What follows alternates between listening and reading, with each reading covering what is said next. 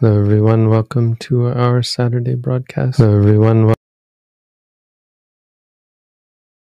We'll start as usual with a guided meditation.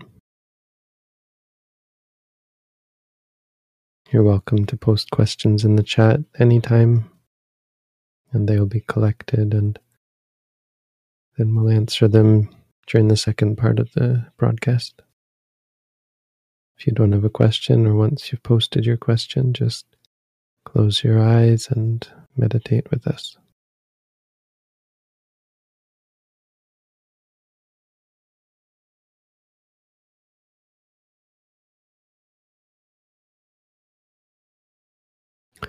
So we start by focusing on the abdomen.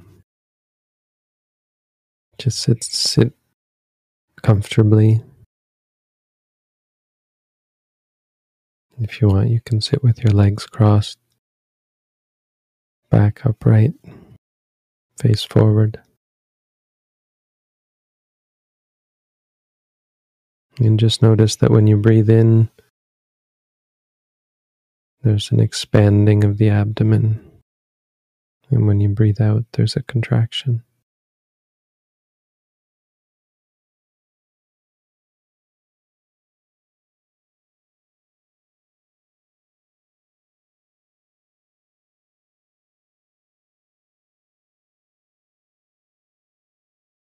Don't try and control it or adjust it or anything like that. Just experience it as it happens. When it expands in English, we call that rising.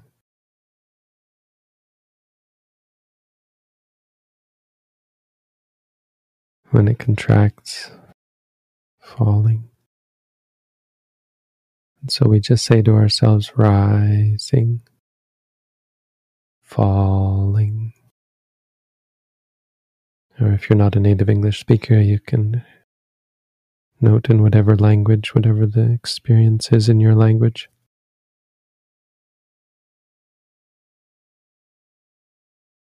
Just as a means of keeping your mind objective and focused and clearly aware of the experience.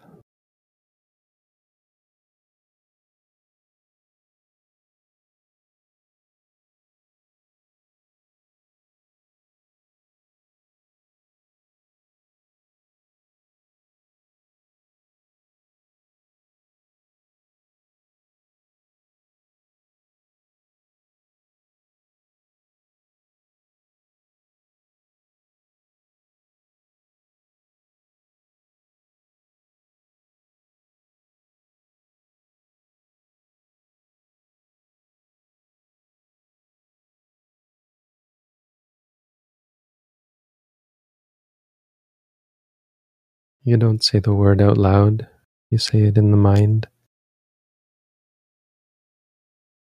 Put the mind with the experience and just repeat to yourself rising, falling in time with the experience.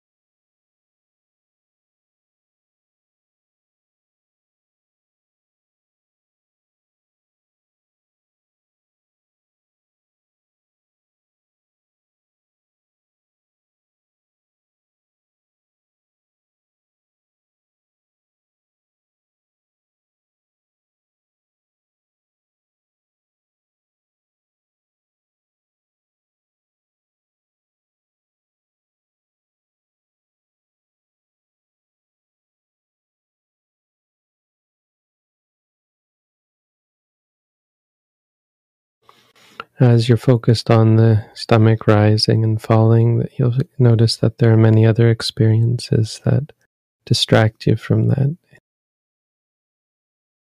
uh, from the physical. So try and just note those experiences as well.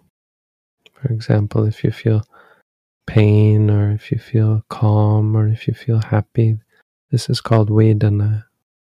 This is base, basic types of feeling pleasure, pain, calm.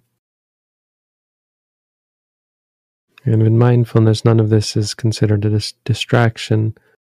It's considered a valid object of meditation. So if your mind focuses on the experience of the pain or the calm or the pleasure, just take that as the object and find a word for it and repeat that word to yourself instead. For example, pain, pain, pain.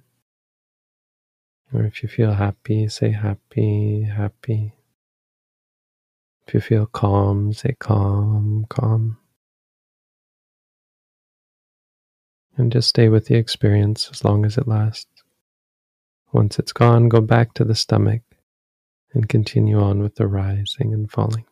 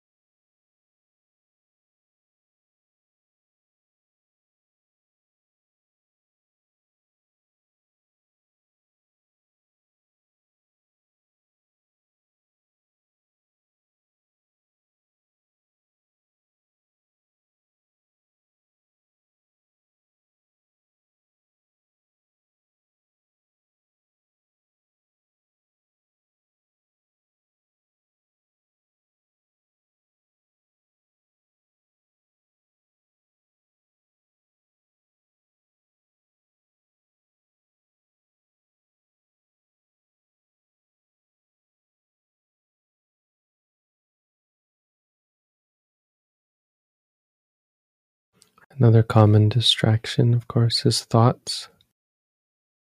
So you'll find yourself thinking about the past, the future, good thoughts, bad thoughts, all kinds of thoughts.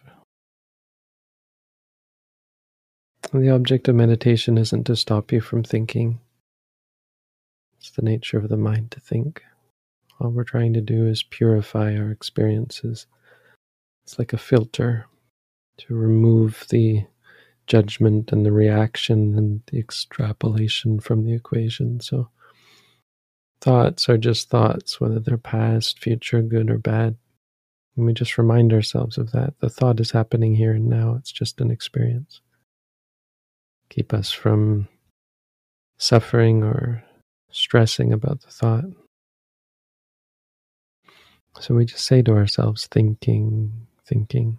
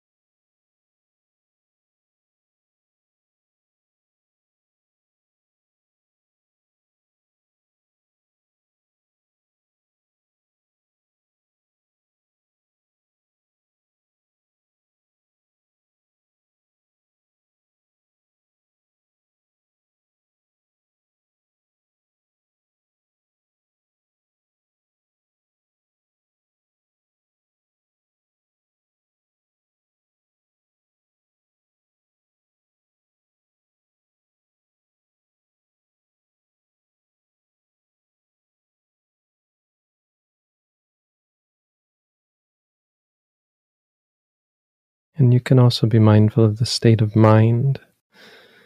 So if you do react to something, if you have some quality of mind liking or disliking, you can note that as well. Liking, liking, or disliking, disliking. Just stay with it until it goes away and then go back to the rising, falling. If you have any emotion in the mind, uh, frustration, boredom, sadness, depression, fear, just find a word for what you're experiencing and try to see it just as an experience. And remind yourself liking or disliking or bored or sad.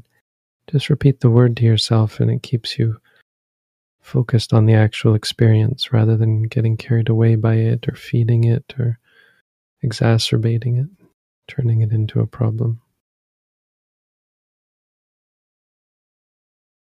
If you feel drowsy, you can know drowsy or tired. If you feel restless or anxious or worried, you can note worried, anxious, restless.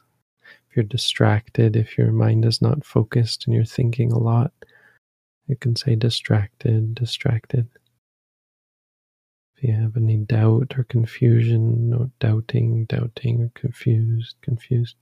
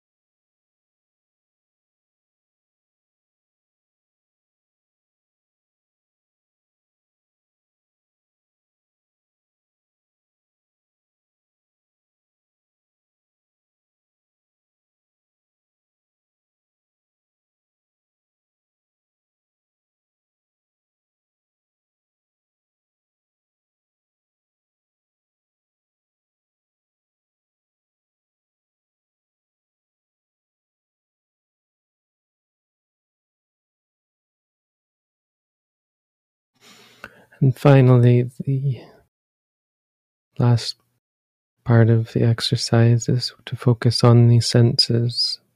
So, seeing, hearing, smelling, tasting, feeling. You can note these at any time that they arise. If you see something, even with your eyes closed, you might see pictures or videos, or you might see lights or colors. So just say to yourself, seeing, seeing. Don't get excited about them, attached to them, liking or disliking them. Just try and see them as seeing, seeing. If you hear a sound in the room around you or in your mind, some music maybe or some sound, just say hearing, hearing. Smelling or tasting. If you feel something on the body, say feeling, feeling. All in all, just try and be mindful of whatever it is that you experience without any judgment or reaction or extrapolation. Just trying to see everything for what it is. All in all, we're just trying to create a clear state of mind and let the wisdom come by itself. Not trying to create any intellectual wisdom. We're just trying to see clearly. You'll be able to see how your mind works. You'll be able to see what's causing stress and suffering. And you'll slowly, slowly change your habits as you see the mistakes you're making. You'll just make them less and less.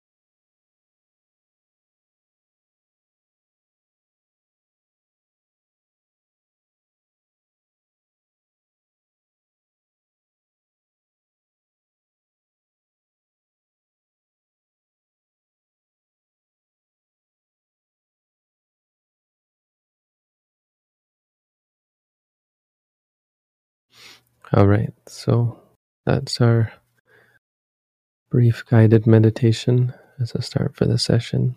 You can continue to stay mindful throughout the session. If you have questions, continue to post them, but from here on, the chat will be closed to conversation, so anything that's not a question will be removed without prejudice.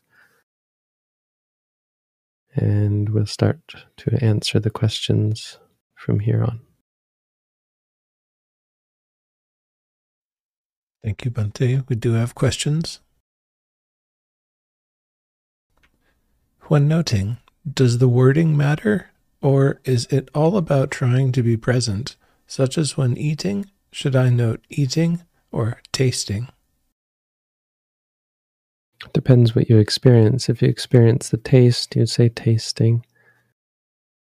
Eating is more the experience. Eating is a little bit vague, so you might want to try something like chewing or swallowing. But um, the words are important or useful first in terms of how they evoke in the mind a sense of recognition.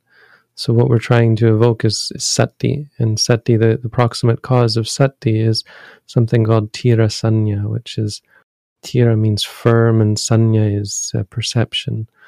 So when you perceive something, and you the the act of reaffirming that perception evokes mindfulness. So when we say to ourselves tasting, uh, it it pulls at the mind. Even just in order to say it, you have to be uh, firm in your perception. You have to be focused on the perception of the taste.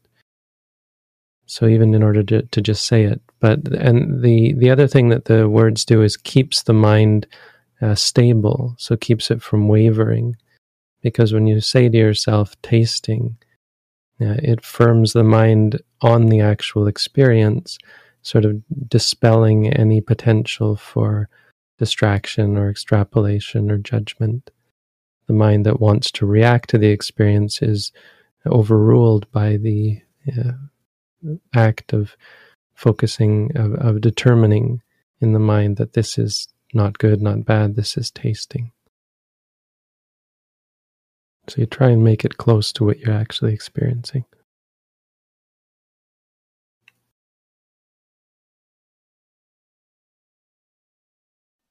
I usually use your meditation technique every day. Would combining this with other meditation techniques I did previously potentially hinder progress? It's hard to say. It depends sort of on what the meditation technique is. But um, well, mixing can dilute the power of of a technique. Uh, it's more complicated because you're trying to cultivate multiple th- things at once. Um, it has a potential for uh, distortion because it um, involving potentially two different ideas or two different frames of mind. It can send the mind on a third state of frame of mind because the mind can only be in one state at once, right? So if you're going to develop a specific state, uh, sometimes the complexity and the the mixing of ideas can lead the mind to some kind of completely different idea. Like you'll see this with meditation techniques that do mix, and I've criticized this uh, before.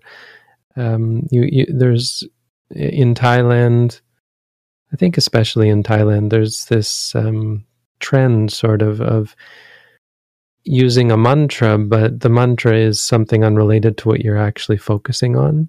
So when you say to yourself, for example, Buddho, Buddho, your Bud, Buddho is a word for the Buddha, but people use that when focusing on the breath, which is wrong because the breath is not Buddha. It, the breath is the breath, right? So it creates this complexity, and you see in some of the writings by people who, by teachers in this these sorts of traditions, who uh, start to get um, wrong ideas, as far as I can see, in terms of the breath being being the Buddha or the breath in you know Buddha meaning one who knows. So they they talk about the one who knows that you experience when you focus on the breath, and it's really way out there because it's the idea of one who knows as as as a being is is against Buddhism, and uh, totally unrelated to the intention of of each meditation, focusing on the Buddha and or focusing on the breath. They have specific um, purposes, and neither one is to give you some idea of of a of a Buddha inside you.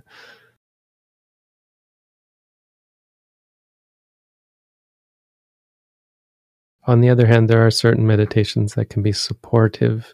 So you wouldn't do them at the same time as practicing satipatthana, but you can use them as a sort of auxiliary. Like uh, I've talked about these, like um, metta, friendliness meditation, uh, mindfulness of death, mindfulness of the Buddha, actually mindfulness of the Buddha, and mindfulness of the loathsome parts of the body or the, the non beautiful parts of the body. These have specific purposes, they counter certain uh, extreme states in the mind, you know, tempering our volatile emotions.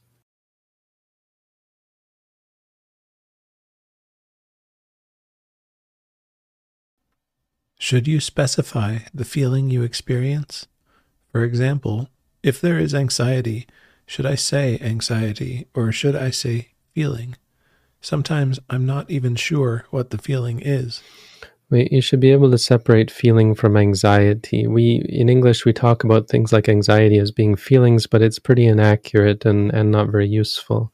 Anxiety is anxiety, but probably some of the confusion is that you're you're identifying your feelings with with the anxiety and they're not. The feelings that you have you'll notice that they're mostly just physical. So there'll be pressure tension in the body and you think oh that's anxiety but it's not. The anxiety is one thing and the anxiety can trigger or exacerbate physical tension uh, things like physical tension heart beating headaches etc but they're distinct. So feeling is a word that we use to fo- to specify uh, the physical tension, pressure, hardness, softness, heat, cold, uh, and and anxiety is something different. Anxiety is pretty fleeting, so just don't confuse the two. Anxiety is anxiety, and the feelings related to anxiety are physical, and they're just feeling.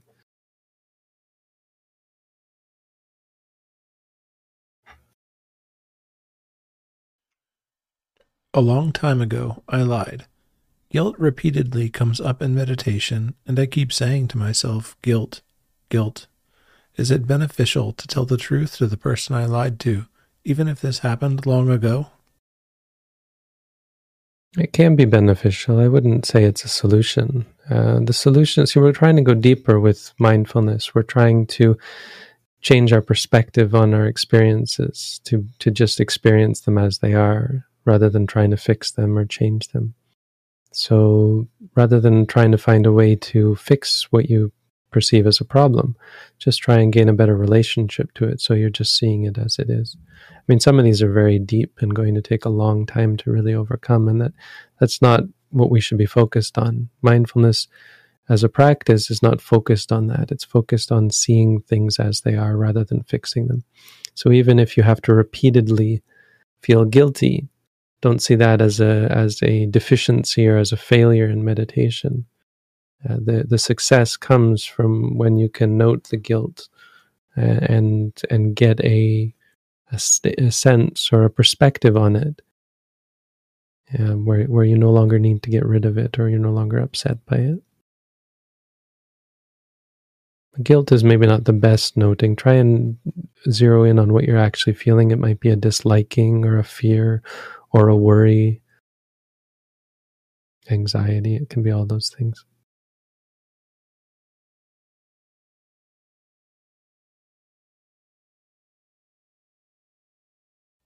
Do I break any of the precepts by refusing to give money to a friend in need who has a gambling problem?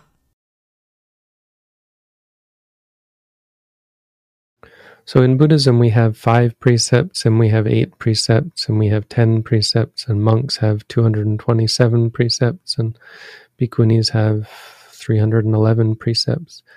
And none of them relates to refusing to give something to someone.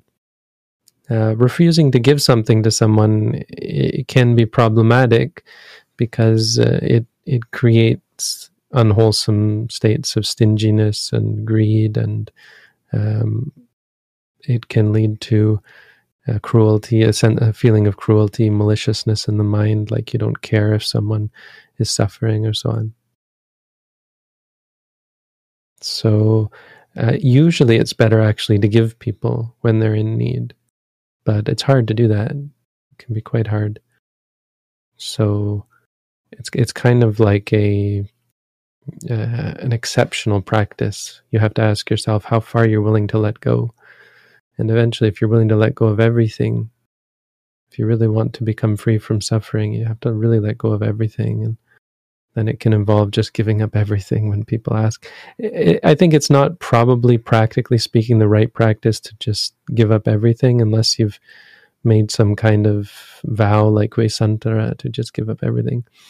But uh, generally speaking, you should default to giving people things. And then um, when you're not able to, or when you see a real practical reason not to, then you start to say, no, this just isn't going to be beneficial. Like if someone has a drug problem and they ask you for money and you know they're just going to spend it on drugs or, or, or a gambling problem, you know they're just going to spend it on more gambling. I think practically speaking, you probably don't give to that person. It's just, um, it, it's hard to live like that. And as I said, the only way you can really do it is if you've really decided to just give up everything.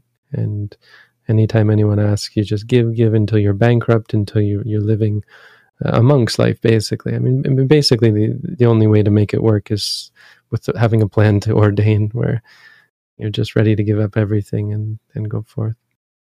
Living in the world i would say you have to be a little more discriminating you should still generally give it's generally good to give and, you, and i think practically the best way to do that is to give in moderation so when people need something, you may not give them what they want, but you give them something. Right? The person needs so much money while you give them as much money as you're comfortable giving them, for example, as much money as you feel is appropriate. Because maybe there are other people who need the money, or the money could be used for better things. You have to be most careful. I think the, the real problem uh, only comes when you're stingy when you're doing it out of a sense of of uh, cruelty, you have no compassion for the person or no consideration. You should think of it as a consideration. Consider that the money isn't yours. Try and have a sense that this money isn't yours. You've been put in in temporary stewardship of the money, uh, and so you have to consider what is the best use of this money, rather than no, it's mine. You know, I I worked for this. You you don't des- I don't have to give you anything, kind of thing. Yeah, so when someone asks for the money, you have to, as a good steward, ask yourself, well, here's someone yeah, with as much right over this money as I have. And so, as the steward, I have to see, you know, is this a proper requisition for this money? Think of it like that, you know, have no sense of possessiveness or greed or anything. Just think of it as a very um, impersonal transaction. And you can be you can live free from greed and, and attachment and also worry. But then you might say wait a minute. So if i give him all this money then i don't have enough food to eat. And, and without enough food to eat that's going to make my life pretty hard. And and then I, then how can i practice? Or how can i do this? How can i feed my children? Or you know how can i go to work? So that's not proper. And you think oh that's just not the right thing to do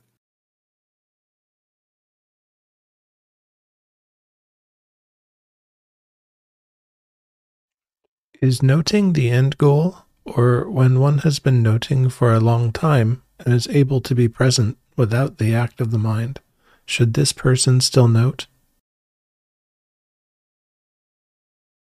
The end goal is nibbana. The end goal is freedom from suffering. And if you haven't reached that yet, then well, you still have to work.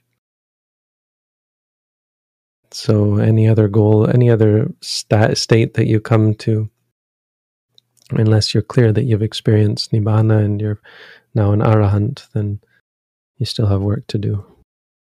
And yes, you, uh, we consider that to be uh, meaning that you still have to note.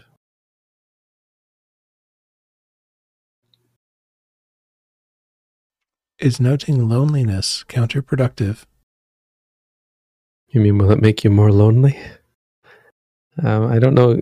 I don't know exactly. It, it sounds like there's some um, heavy assumptions associated with this question. Some, it's it's a weighted question. Like um, if if we just take out the word lonely, right? Loneliness, right? Is noting counterproductive? Doesn't make any sense. I mean, we're we're promoting it, and we're claiming that it is um, it is not counter to its own goal, right? And I don't that, I don't see how that has anything to do with loneliness unless somehow you think that the goal is to be um somehow the goal is to fix the loneliness. And noting isn't about fixing things. Noting is about seeing things more clearly. The fixing is come comes by it comes as a result of the clarity that comes from noting. So you have to get it out of your head that you're trying to fix things like loneliness, even though that seems that seems counterintuitive and that seems kind of um, detrimental to any kind like any promotion of mindfulness. Well, if mindfulness doesn't fix anything, it's not that mindfulness doesn't fix anything.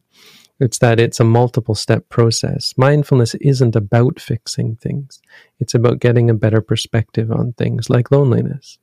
So if the question is does does noting make you more lonely or does does noting get you further from the goal of being free from loneliness? Um, the the problem with the question again is that that's that's not our focus when we're being mindful and if it is your focus then you're not being mindful if your focus is on getting rid of the loneliness and you've moved away from being mindful and you've moved towards controlling clinging uh, judging reacting you know.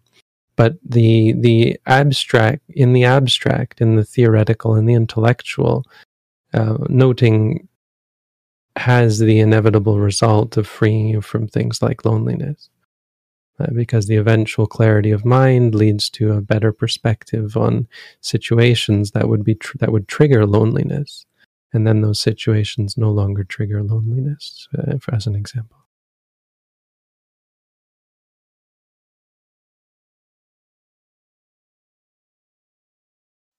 Sometimes, when meditating, a strong feeling arises, and I say, feeling, feeling. But then there occurs a burning sensation by the heart where the feeling is. Should I say burning sensation or feeling? You could say burning, but I would probably tend to just say feeling. Note any reaction you might have to it, liking or disliking. If it really feels hot, you can say hot, hot.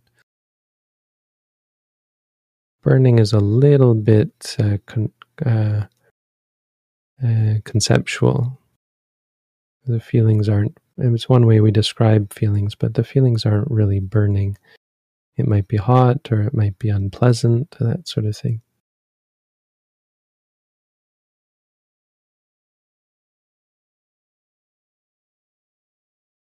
How do I pick the right word for noting? You often advise to be specific, but where do I draw the line for judgment? For example, you instruct to note pain, but that could also be a type of feeling. Not really. Um, we think of that. I've already s- sort of answered this question, but feelings are just feelings. That's just a phys- that's a word best used to describe a physical sensation. Pain is quite clearly pain, and the bigger the bigger problem comes from the um, confusing of the two, because they're related, right? Feelings can often evoke pain, but pain is not really feeling. Feeling is just the, the, the again the physical sensation. Pain is quite distinct, and the experience of pain. It's just that English language we use words so in in in accurately or imprecisely. But um, feeling is pretty clearly something else. It's just the English language again. You feel pain, focus, say it, say it as pain, pain.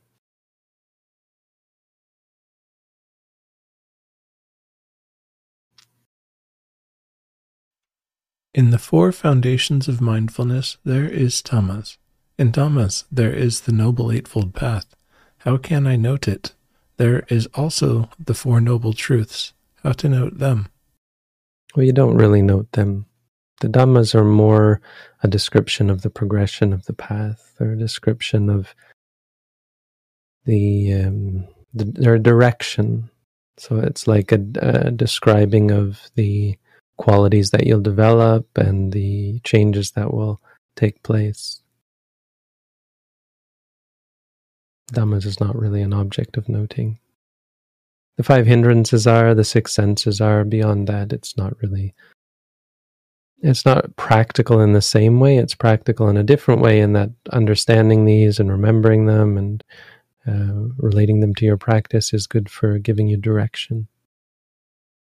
It's basically the theory that's necessary. All of the, the Dhammas part is teachings of the Buddha that is necessary to have a good framework on which to allow your practice to develop.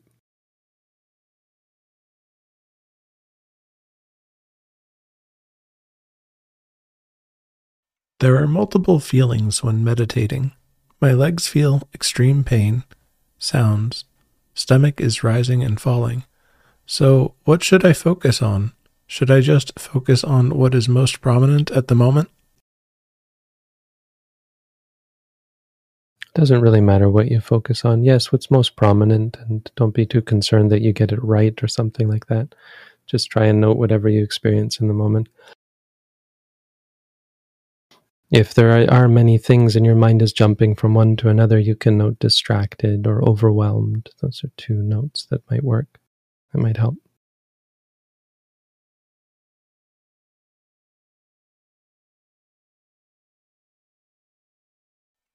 In walking meditation, should we only be aware of foot movement and ground contact, or can we also be aware of bending the knee or moving the leg forward, for example?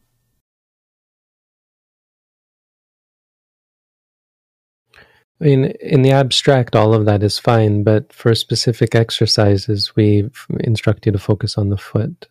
Uh, and ba- basically, it's just to keep it simple and to keep it focused.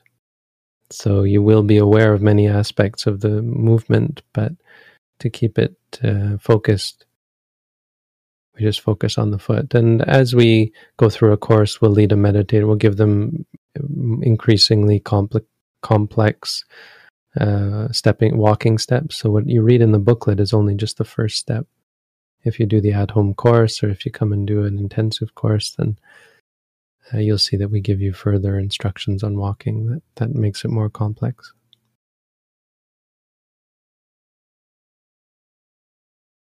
I mean, basically, with your question, it's not about allowing you to be aware of those things because the awareness happens by itself. But uh, when you make the note, try and make it related to the movement of the foot.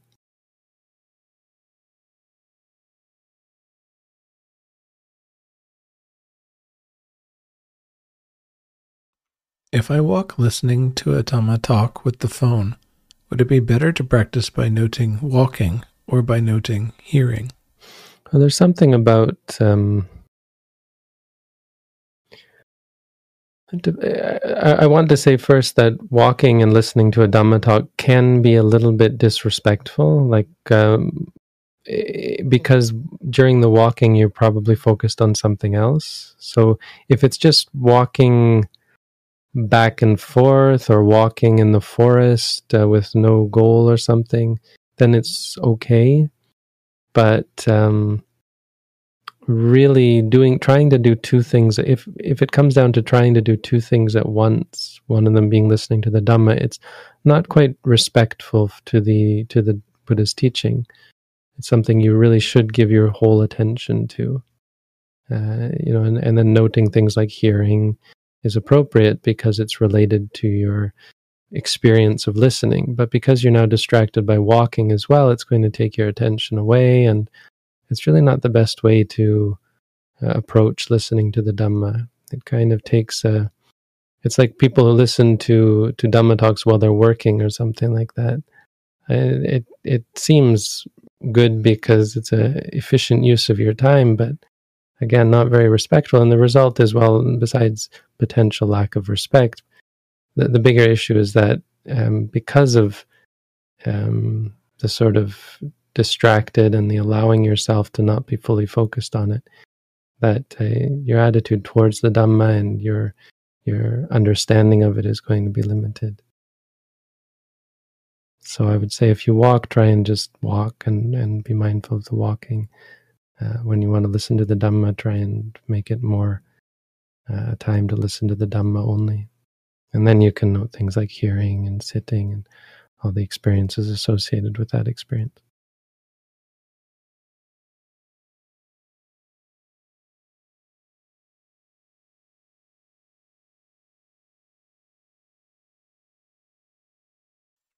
I find it easier to note in English because the words are usually shorter than in my native Spanish. For example, thinking would be pensando, pensando. Does it matter to use the native or the second idiom? Length shouldn't really pay, play a part. It's it's not like you're in a hurry or something like that. You don't need to say it quickly or anything. So pensando isn't long at all, really. I wouldn't be concerned with that. But you're welcome to use English. Uh, I do recommend using your native language. It's uh, over the long term, it's just less distracting. Sometimes using foreign languages seems good at first because it keeps you attentive, because it's something that it, that it, uh, energizes the mind. But that's only a temporary solution, and it's a bit of a crutch.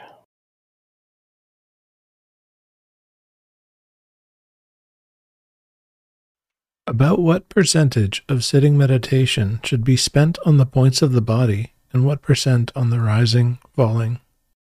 It sounds like you might be referring to uh, our, our, formal courses where we have you do such things, and and I'm not sure if you've got it right because the noting should be rising, falling, sitting, touching. There's four things there, and so as far as percentage of time, it's one, two, three, four. There's four things that you note in, in succession. So there's no question of how much time. If it's about how long you take to to note each one of those four, um, it's just going to depend. And I wouldn't try to make it one or the other. There's no should. There's just however long each one takes. If one of them is taking too long, then you might want to address as to why that's happening because there can be reasons for that that you might not be noting.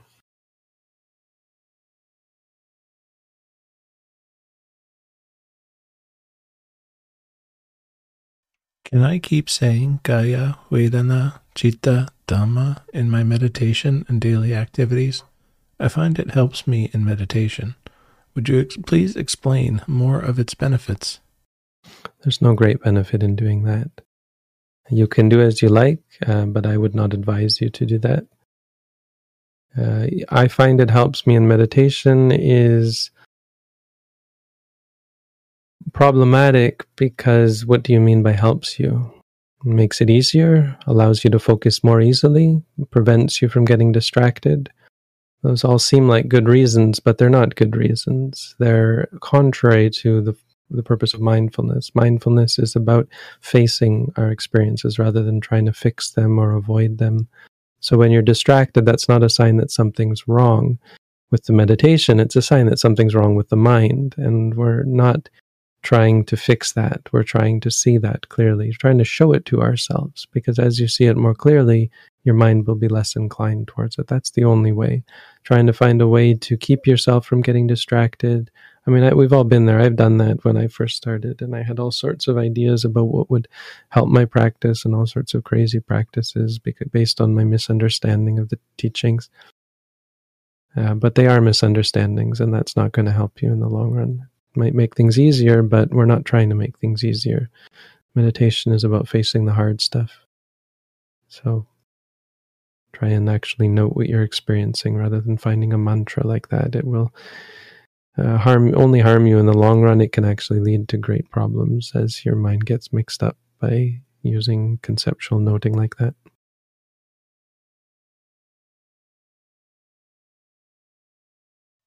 In sitting meditation, should we abandon the stomach for every different experience that comes up?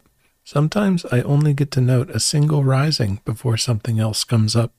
Yeah, that's how you do it. Uh, if if it's a lot, if you're really not able to focus on the rising falling at all, you might note distracted, distracted.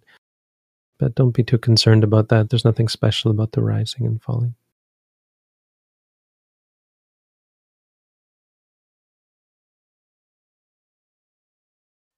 What is the relationship between impermanence and suffering? Well, one meaning of the word suffering is impermanence. So they're they're very closely related. Dukkha, the word we translate as suffering, ka means uh, endure, and du means hard. So something that is hard to endure is dukkha, and that's how the word is conventionally used.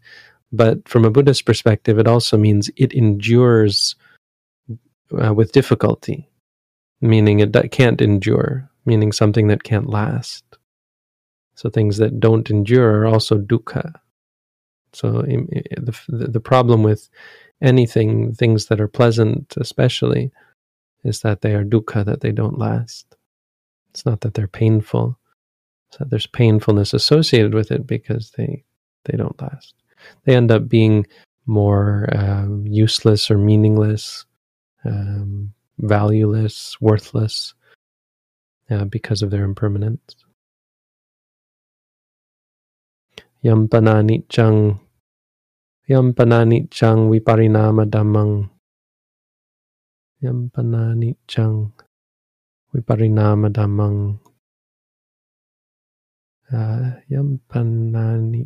dukkang what is impermanent is that dukkha or sukha? Dukkhang bhante. It's dukkha. If you read the Anatta Sutta, you'll see that uh, anicca, dukkha, and anatta are closely related.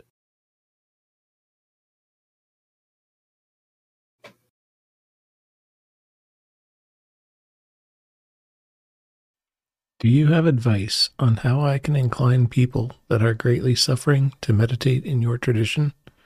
My brother has been diagnosed with a very severe form of anxiety, and he could clearly benefit from it. Yes, the best and really only reliable way is to practice yourself and focus on your own spiritual development. Because the result of that is that the people around you are much, much more inclined to uh, practice. And much, much more doesn't mean they actually will incline to, towards it. It really depends on their state of mind. Now, people with uh, severe mental illness, um, you know, there's there's a there's a there's a negative. That's a negative, and that's a sign that there's something negative in their mind.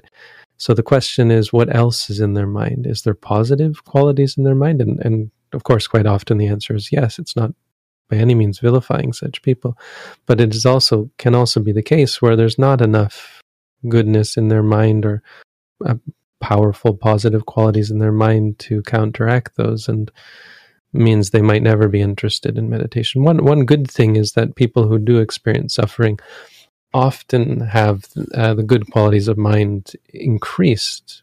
Um, you know, just just as defense, right? Because you have to defend against the mental illness. So, as at the same time, they're cultivating some pretty powerful positive states of uh, of uh, you know in, in in defense over the years. So it really depends on the individual. Um, but the best thing you can do is focus on yourself, practice for yourself. Practice for yourself, be kind and, and friendly to everyone, and you'll see people gravitating towards you looking for uh, something similar to what you have gained. But they'll only do that if you've actually gained something. And that takes work on your part.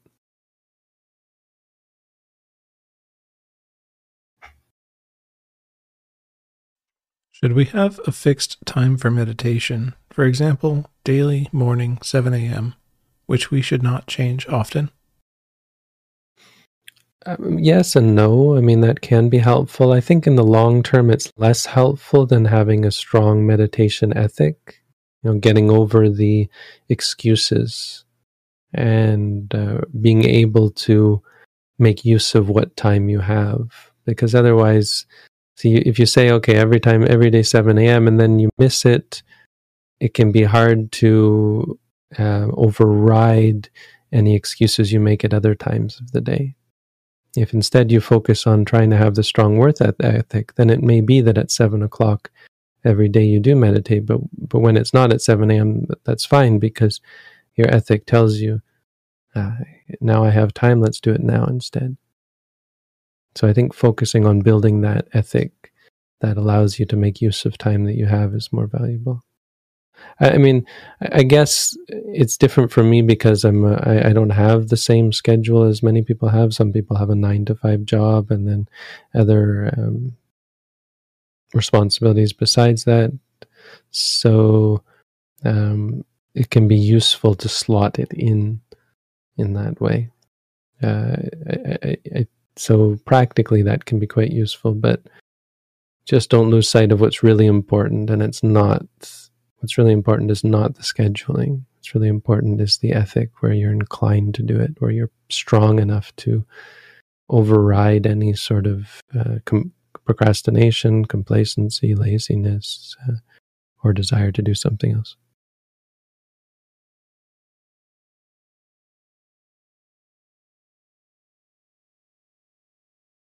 When we are noting, is what we are noting always a mental perception?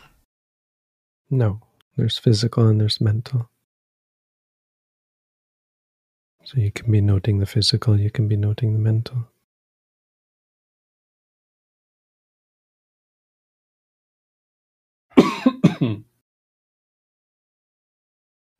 Does seeing clearly mean to see clearly see the three characteristics in all experiences?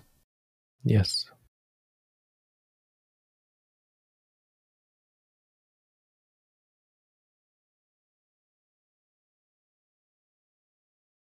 I feel by meditating I draw closer to enlightenment. However, I also feel myself becoming unsure why I wish to leave samsara. Is enlightenment worth arriving at? Is practice itself the true purpose? Well, I wouldn't worry. Um, I wouldn't worry about leaving samsara. It's not that easy. It's not like you can slip into it and then regret it afterwards. You should know what you are experiencing, like the uncertainty, which is going to be a cause for stress and so on. You shouldn't be committed to anything that you don't understand or, or don't have experience of. You should focus on what you do know, and when you know that something is bad for you, focus on that. When you know that something's good for you, that's what we're trying to see clearly. So you'll see that things like uh, worry and uncertainty, doubt, that these are well, they're they're, they're objects of meditation.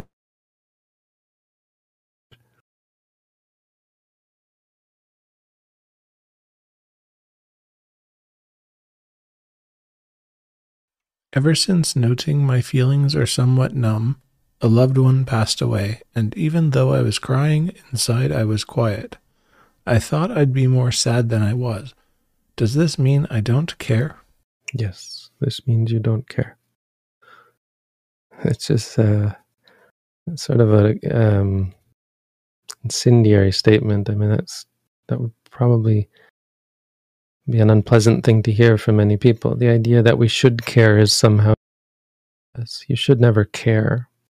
You should be considerate and you should be pure of mind. You should be friendly. You should be thoughtful, but you shouldn't actually care. That word, um, the only sense in which you should care is is actually physically caring for people, like doing things that are thoughtful, that are careful, which is a different meaning of the word, but uh, caring in the sense of being friendly. But you shouldn't actually care. There's no benefit in actually caring. And it's not necessary the way we think it is. It's necessary much more to be mindful, wise, thoughtful, considerate, conscientious. These are all good words. Caring is not actually what we think it is. You don't benefit. They don't benefit from your tears. Um, they don't benefit from your sadness. No one does. Doesn't make you a better person to be sad. Um, not having those feelings can be a surprise to you. And because of our sort of, you might say, indoctrination, we think, well, I should care. Does that mean I don't care? It does, but no, you really actually shouldn't care. Caring is not the valuable thing we think it is.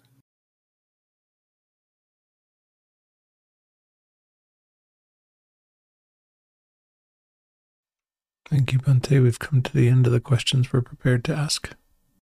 Okay, thank you everyone for your help. Thanks everyone for the great questions. Good session. Thanks, uh, Chris, Jim. Uh, Ulu is here. Is Ulu here? Yes and Rahid is gone this week. Sadhu. Have a good Sadhu. week, everyone.